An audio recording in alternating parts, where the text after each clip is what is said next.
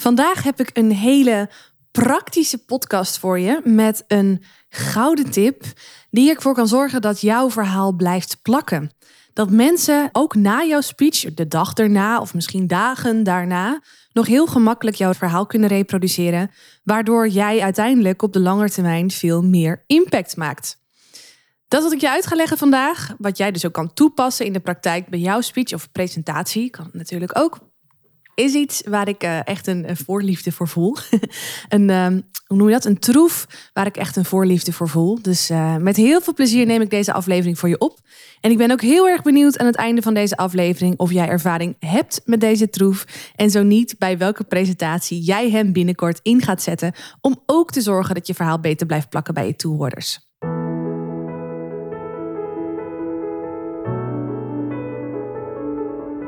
Mijn naam is Marije Wielenga. Is presenteren voor jou van essentieel belang om succesvol te zijn?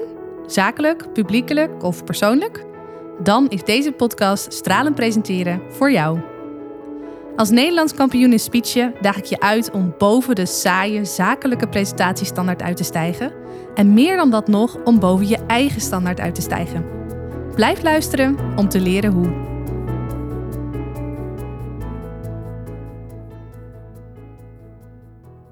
Zoals je wellicht weet, ben ik lid van een speechclub sinds 2016 al. En daar heb ik gewoon onwijs veel plezier in. En daar beleef ik heel veel, leer ik heel veel. En via die club ben ik ook Nederlands kampioen in speechen geworden. Nou, daarover heb ik meer verteld in eerdere podcastafleveringen, waaronder de eerste, waarin ik mezelf aan je voorstel. En de aflevering waarover ik vertel over Toastmasters, want zo heet mijn speechclub. En wat het voor mij betekent, heeft en nog steeds betekent. Dus heb je mij nog nooit eerder over mijn speechclip horen praten en ben je nieuwsgierig, dan verwijs ik je bij deze heel graag naar die afleveringen. Maar afgelopen dinsdag was ik weer bij zo'n avond, bij een avond van mijn speechclub. En helaas is het voor mij niet meer zo dat ik hier uh, iedere avond bij ben. We komen twee keer per maand samen. En doordat wij nu een kleine man hebben en ik door de week alleenstaande moeder ben, omdat mijn partner bij zijn werk slaapt, is het voor mij wat lastiger om gewoon door de week uh, s'avonds dingen af te spreken in verband met oppas. En eerlijk gezegd ook in verband met de energie die ik gewoon nu echt heel hard nodig heb om überhaupt dagelijkse dingen te doen zonder wat extra's. Maar goed, daarom was ik extra blij dat ik afgelopen dinsdag weer, uh, weer naar mijn speechclub toe kon.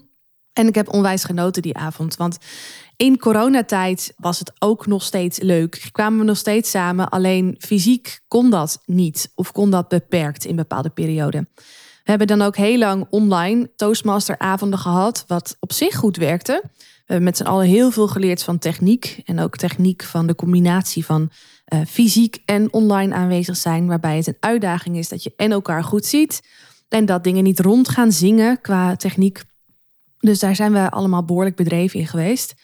Maar dinsdag was de eerste avond weer dat er nou, op één iemand na vrijwel iedereen weer fysiek aanwezig was. En dat, uh, dat vond ik echt genieten. Dat was heel fijn.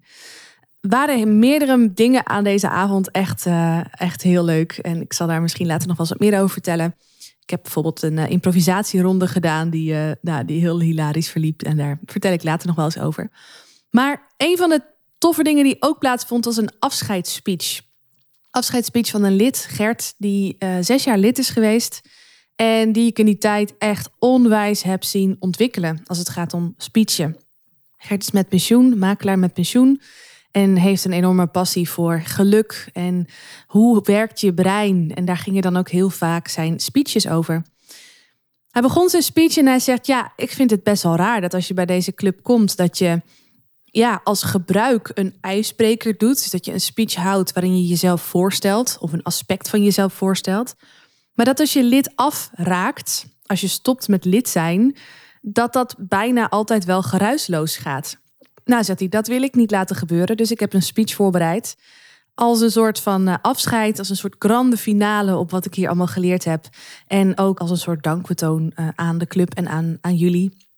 Nou, vervolgens uh, deed hij zijn naam eer aan. We hebben hem, omdat hij altijd speecht over geluk en over het brein en zo, hebben we hem, hebben we hem de naam de geluksprofessor gegeven. En hij wilde ons in zijn speech een zestal vragen uh, meegeven. Vragen die wij onszelf konden stellen, kunnen stellen op het moment dat we ons afvragen of we wel gelukkig zijn. En die vragen, dat zijn er dus uh, zes. En die laten je afwegen of dat je alle aspecten van geluk voldoende ja, uh, laat terugkeren in je leven. En vervolgens, en dit was een hele lange inleiding naar de troef die hij hiervoor heeft ingezet. En die ik jou dus ook wil introduceren.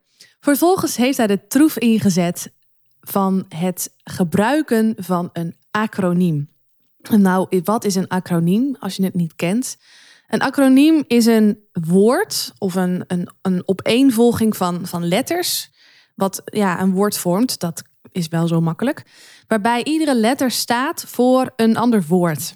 En hoe Gert dat heeft gedaan, is dat hij vragen, letterlijk het woord vragen, V-R-A-G-E-N, dat hij iedere letter uit dat woord heeft aangegrepen om daar een element van geluk aan vast te koppelen. De V stond voor vriendelijkheid, de R stond voor relaties, de A stond voor ambitie, de G stond voor geven, de E stond voor eenvoud en de N stond voor nieuwsgierig. En uiteraard had hij bij ieder woord een toelichting over hoe dat van toepassing is op jouw geluksgevoel, in welke mate je je gelukkig voelt. Dus iedere letter had een, stond voor een woord. En zo'n acroniem maakt dat en de speech gewoon op een hele prettige manier gestructureerd is. Iedereen kan heel goed meedenken en meetellen in zijn hoofd waar je bent en waar je naartoe gaat. En daarnaast is het gewoon veel makkelijker om de inhoud van de speech te onthouden, omdat je nu een kapstok gebruikt in de vorm van zo'n acroniem. Toen ik hoorde dat hij dit gebruikte, was ik dan ook helemaal enthousiast. Het was sowieso echt een hele mooie, waardige speech. Maar dit element, ja, dat sprong er voor mij wel bovenuit. Omdat ik er heel erg van hou om eenvoud terug te laten komen in een speech.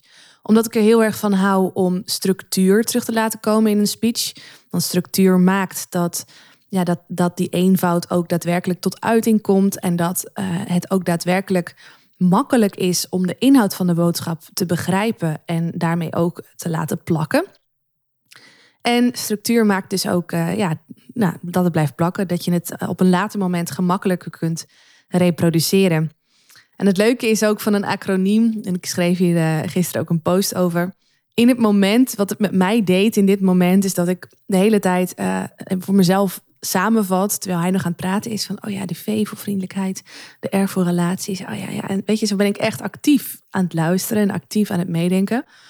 Maar ook daarna probeer ik dat voor mezelf nog te doen als de rest van de speech ook inspirerend was en als het onderwerp me aanspreekt. En dat was het geval. Zo ook de volgende dag, dat was dus gisteren. Waarbij ik op de fiets zat en die ene speech nog eens even doorliep. En ik, oh ja, dat, oh ja, dat. En waar stond die ook alweer voor? Oh ja, dat was dat. Maar ik kwam toch niet meer uit die R. Waar stond die R nou ook alweer voor? Was het rust? Nee. Wat was het wel?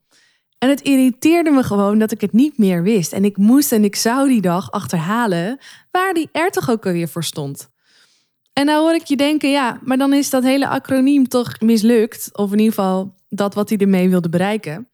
Het antwoord is nee, want hij heeft toch voor elkaar gekregen dat ik dan toch bezig ben met: hé, hey, waar stond die er nou toch ook alweer voor? En dat je daar vervolgens dus achteraan gaat.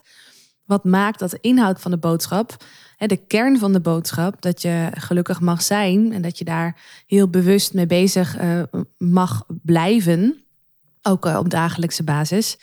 De kern van die boodschap, die blijft wel plakken. Ook al weet ik dan even niet meer dat de R uh, voor relaties staat. Dus ook dat is de kracht van een acroniem. Zelfs als je de letters niet allemaal meer weet, dan nog is het, uh, ja, eh, dan nog blijft de kern van de boodschap plakken. Ik ben dus heel erg gek op zo'n acroniem, omdat ik ook, ja, weet je, ik vind altijd, er zijn een aantal dingen belangrijk in een speech en ik kan daar echt heel lang over praten. Maar ik denk dat het meest belangrijk is dat je voorafgaand uh, in je voorbereiding dat je nadenkt over het doel wat je wil bereiken met je speech. Wat moet je publiek ofwel gaan doen? Wat moeten ze vanaf nu laten? Of wat mogen ze nooit meer vergeten? Als je een van die drie gekozen hebt en je hebt een ehm, ja, zo kort en bondig geformuleerde, geformuleerd mogelijke zin bedacht hè, als doel, dan ga je daar je boodschap aan ophangen. En die boodschap, nou, dit is gelijk een mooi handvat voor jou als je ook met acroniemen wil gaan werken. Die boodschap kun je onderbouwen aan de hand van een aantal punten, argumenten, pijlers. Even afhankelijk van En wat die boodschap dan precies is, wat het doel dan precies is. Alleen wat heel veel mensen vergeten, vooral bij zakelijke presentaties, is dat publiek, mensen in het algemeen, niet in staat zijn om heel veel dingen te onthouden. In het meest gunstige geval, ja, onthouden ze zeven dingen en kun je dus zeven pijlers, argumenten, uh, een, een onderwerpen, thema's aansnijden om te komen tot dat punt wat je wil bereiken. Maar ja, het is niet gek als er ook mensen tussen je publiek zitten, waar ik er waarschijnlijk één van ben, die niet in staat zijn om zoveel dingen te onthouden en die eerder drie dingen onthouden bijvoorbeeld. Dus liever wil je een beetje aan de lage kant zitten dan aan de hoge kant zitten. Nou, ik merk bij de mensen met wie ik werk, bij mijn klanten, dat dit echt misschien wel een van de grootste uitdagingen is in het houden van een speech. Want als je ergens over spreekt, heb je een enorme passie over dit onderwerp en wil je gewoon ook het liefst daar heel veel over vertellen. je weet er ook heel veel van. En nu word je dus genoodzaakt om je boodschap echt te comprimeren naar een, een heel kernachtig verhaal. Wat maximaal zeven punten, maar misschien minder, bevat. een, gevalletje, zoals het op zijn Engels zo mooi zeggen: kill your darlings. Of ook wel choose your battles. Dit is gewoon heel erg lastig. Dit is echt de uitdaging, en daar help ik mijn klanten dan ook bij, om iedere keer weer terug te gaan naar de kern, de kern van die boodschap. En heel selectief te zijn in dat vertel ik wel en dat vertel ik nu niet, maar bewaar ik wellicht voor een andere presentatie of voor een ander moment. Het is niet gezegd dat jij maar één presentatie mag geven. Liever meerdere presentaties die kort, bondig en to the point zijn, die impact maken dan één presentatie waarin zoveel wordt verteld dat in het moment zelf mensen gewoon al afhaken. Wat natuurlijk zonde is. Nou, terug naar dat acroniem. Want wat we hieruit kunnen leren voor een acroniem is dat ook een acroniem ja, mag best wel uh, zeven letters bevatten. Maar ook daarbij is het wel goed om rekening te houden met dit ja, geheugen de, geheugenbeperking van mensen. Dus die maximaal zeven dingen. Dus zorg dat, dat je niet een heel lang woord pakt, want dat is, dat is lastig. Je merkte dus al bij mij, hè, vragen, dat waren zes punten, dat ik de R alweer vergeten was. Terwijl misschien als het woord maar vier of vijf letters had, dan was het makkelijker blijven plakken. Had hij ook meer aandacht kunnen besteden aan de losse woorden. Dus hadden de losse onderwerpen zelf ook meer um, diepgang gekregen en waren dus wellicht dan ook beter blijven hangen. Maar goed, zes was nog wel te doen. Maar weet dus dat ook hierbij geldt: ga niet te ver. Zorg voor een klein woord, een kleine samenvatting, uh, die dus leidt tot de punten die je wil maken. Zo'n acroniem is super geschikt, vind ik, voor iedere presentatie. Of je kunt het gebruiken voor iedere presentatie. En wat ik er ook zo leuk aan vind, is dat het echt een beroep doet op creativiteit. En dat is een van mijn kernwaarden, creativiteit. Ik hou ervan om dingen anders te doen dan gebruikelijk, omdat je daarmee en eh, ja, opvalt eh, ten opzichte van de rest, maar ook gewoon veel meer plezier uh, hebt met het maken van dingen. Meer vanuit kunt werken. En ook het publiek ja, meer gecharmeerd is van de inhoud van het verhaal. Omdat dat ze ook kunnen horen en zien dat je je best hebt gedaan om er iets origineels van te maken. Nou, dat doet wat met mensen. En dat zegt ook iets over je karakter. Dus ik hou heel erg van creativiteit. En acroniemen nodigen je heel erg uit als spreker om creatief te zijn. Je kunt er ook best je hoofd over breken. Want ja, het is best een uitdaging als je dus een aantal punten hebt gevonden. Om die uiteindelijk uh, op een vrij logische wijze samen te brengen in één woord. Een woord dat ook nog een beetje past bij hè, het thema vragen heeft hij, heeft Gert in dit geval heel mooi verwerkt in dat, ja, dat je jezelf vragen kunt stellen. En zo plakte het. Maar was hij met een woord gekomen als stoel, ik noem maar wat, of uh, tafel. Ja, um, mm, als dat uit het niks komt vallen, dan blijft dat woord ook niet plakken. Dus er moet ook zeker wel een link zijn tussen het woord en het onderwerp waar je over spreekt, om, om ook dat geheugensteuntje er te laten zijn. Dat is wel heel belangrijk. Goed, Waar ik je nu toe uit wil nodigen is om te kijken of jij bij je eerstvolgende presentatie, speech, ook een acroniem kunt gebruiken. Ga daar eens mee puzzelen. Het is leuk, maar het kan ook lastig zijn als je als je, je hoofd er een beetje over breekt. Maar het, het zorgt er ook gewoon voor dat je, ja, dat je, dat je op een waardige wijze met je verhaal bezig bent. En ik vind als je in de voorbereiding liefde stopt in je verhaal, komt dat er sowieso uit. Dus ga hier eens mee knutselen. En misschien leuk om je nog een aantal andere voorbeelden te geven van uh, waar acroniemen ook voor gebruikt kunnen worden. Want, want het gebruik hiervan beperkt zich niet alleen tot presentaties. Als trainer gebruik ik uh, ook een acroniem in een van mijn uh, methodieken, de methodieken die ik leer aan mijn klanten, de storytelling methodiek. Ik gebruik hier SEP voor. Heb ik ook weer geleerd van iemand. Uh, SEP is niet per se een woord, maar is wel een handig ezelsbruggetje naar drie woorden die met elkaar zorgen dat als je ze in die volgorde vertelt of aan bod laat komen in je verhaal, dat je storytelling op een krachtige wijze in kunt zetten. Waarbij de S staat voor situatie, de E voor emotie en de P voor punt of plot. Uiteraard hoort hier meer uitleg bij en horen hier een aantal uh, to-do's en uh, don'ts bij. Van let op, wat kanttekeningen bij, wat nuances bij. Maar het is gewoon heel lekker om deze methodiek zo te kunnen gebruiken met behulp van een acroniem, omdat die dan beter blijft hangen. Maar het grappige is, ik spreek de laatste tijd ook wel mensen, uh, founders, die ook acroniemen gebruiken in hun methodieken of in de manier waarop zij werken. En gisteren sprak ik nog zo iemand die had een uh, acroniem VLOT, waarbij ook iedere letter ergens voor stond. Ik sprak een founder die bezig is met de ontwikkeling van een, um, ja, van een product voor kinderen, wat helpt om, um, om trauma's te verwerken. En ook hij werkt met een, uh, met een, een acroniem als, ja, als, als ja, gebruik voor een bepaalde methodiek. Ik sprak laatst een collega presentatietrainer en ook hij is een hele methodiek aan het ophangen aan een acroniem, zodat ook zijn klanten dat kunnen gebruiken en de methodiek beter blijft hangen. En daarbij merk je wel, ik kan dan nu opnoemen waar bijvoorbeeld vlot voor staat. Ik heb even met haar meegeschreven gisteren. Maar zo'n acroniem gaat pas leven als je daar echt een goede uitleg bij krijgt. Dus een acroniem op zich, als je het ergens hebt staan, ja, dan maakt het misschien een beetje sens, om het even maar zo te zeggen. Uh, dan geeft het een beetje gevoel waar het over gaat, maar dan dekt het de lading nog niet. Je hebt echt de, uh, de spreker nodig, degene die de methodiek uitlegt, om het acroniem echt goed te laten landen.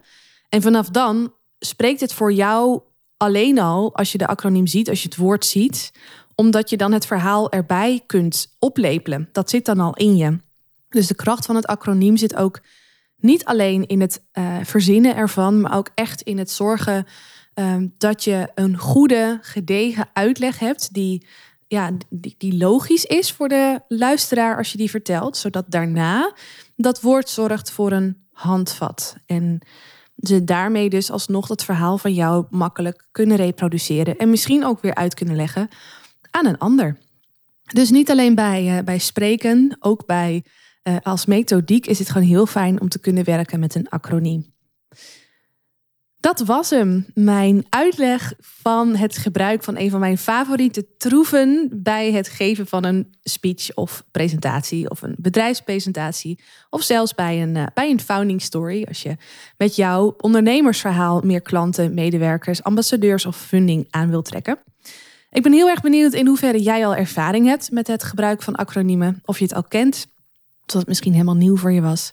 Laat het me even weten. Ik vind het echt heel erg fijn om te weten. Als je deze aflevering geluisterd hebt alleen al. Omdat het uh, ja, voor mij gewoon heel fijn is om te weten wie ik, uh, wie ik hiermee bereik en wie ik hiermee mag uh, inspireren. Voor nu wens ik jou een hele fijne dag en graag tot de volgende aflevering. Is deze podcast waardevol voor je? Abonneer je dan op mijn kanaal om geen aflevering te hoeven missen. En als je dan toch bezig bent, geef je hem ook even 5 sterren via Apple Podcasts. Zou ik echt enorm waarderen. Dankjewel. Onthoud, je drinkt niet door met woorden, maar wel met het gevoel dat je de ander geeft. Tot de volgende aflevering. Doeg!